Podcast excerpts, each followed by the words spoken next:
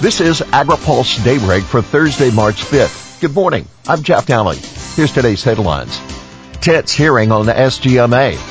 Pesticide fines and China port backlog easing.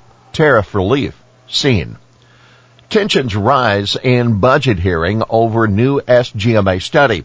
Republican Assembly member Jim Patterson of Fresno didn't waste an opportunity yesterday to grill a cabinet member over dire new findings from an economic impact study on the SGMA. Would you say those are policy consequences? He asked Natural Resources Secretary Wade Crowfoot at a general subcommittee hearing on agency budgets. In other words, people are making the decisions that are creating the problem. Caught off guard, Crowfoot stumbled before acknowledging he was briefed on preliminary findings a month ago and reiterating the need for SGMA.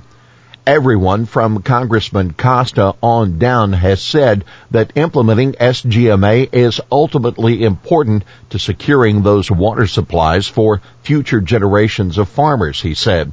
Crowfoot pointed to the more than $400 million the state has provided for implementing SGMA, with as much money recommended in a ballot bond for November, along with $60 million in the budget.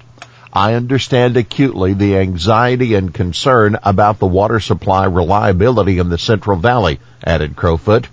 Patterson called SGMA a schizophrenic policy for telling communities to put water back in the ground to fill the aquifers, but not giving them the surface water to do it. He also emphasized the poor are hurt more than anyone else.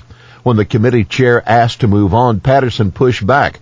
They don't go to my office like they go to your office, he said of the administration.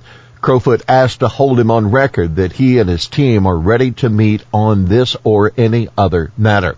Now keep in mind, SGMA's impacts, especially as they relate to safe drinking water, will come up in more budget committee hearings through the month of June.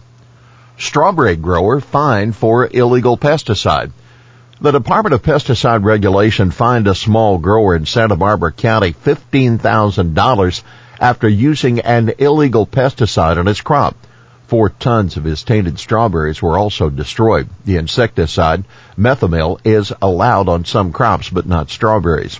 Further restrictions were put in place nationally in 2015 due to traces found in drinking water.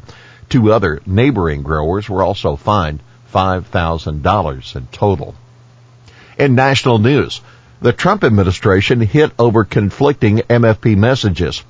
Agriculture Secretary Sonny Perdue is doubling down on his warnings to farmers about not expecting another round of market facilitation program payments this year while trying to assure lawmakers that a surge in exports is around the corner. A member of the House Ag Committee told Perdue yesterday that he and President Donald Trump are sending conflicting signals about the prospects for MFP 3.0. It's no way to make farmers run their businesses, and given that farm debt is increasing twice as fast as farm equity, how can lenders ignore such a statement from the president? That Minnesota Democrat Angie Craig speaking with Perdue during the hearing. She was, of course, referring to Trump's February 21st tweet saying he would provide more aid if trade deals don't fully, quote, kick in. After the hearing, Perdue told reporters he thinks there's less than a 10% chance of a new round of MFP. Chinese container ports seen unclogging. Still difficult getting containers full of whey and other dairy products into China because stevedores have been stuck at home to avoid exposure to the coronavirus but the situation at Chinese docks is improving. At the word of U.S. Dairy Export Council CEO Tom Vilsack speaking to AgriPulse. Whereas many docks were recently only 25% operational, they're now operating at roughly 75% capacity. But that's still making it much more expensive and time consuming to get U.S. products there, and it's just one factor that's impacting U.S. exports to Asia. Demand for dairy has dropped in Asian countries like South Korea and Japan, where people are avoiding restaurants, grocery stores, and public gatherings. Keep in mind, Chinese ports may still be clogged, but the country is following through on its promise to grant tariff exemptions.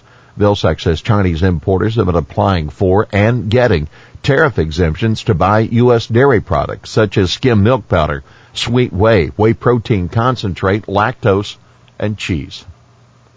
Here's today's He Said It.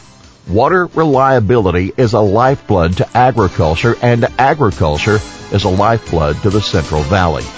That's Secretary Crowfoot in yesterday's hearing. Well, that's Daybreak West for this Thursday, March 5th, brought to you by FMC. For the latest news out of Washington, D.C., visit agripulse.com. For AgriPulse Daybreak West, I'm Jeff Nalley.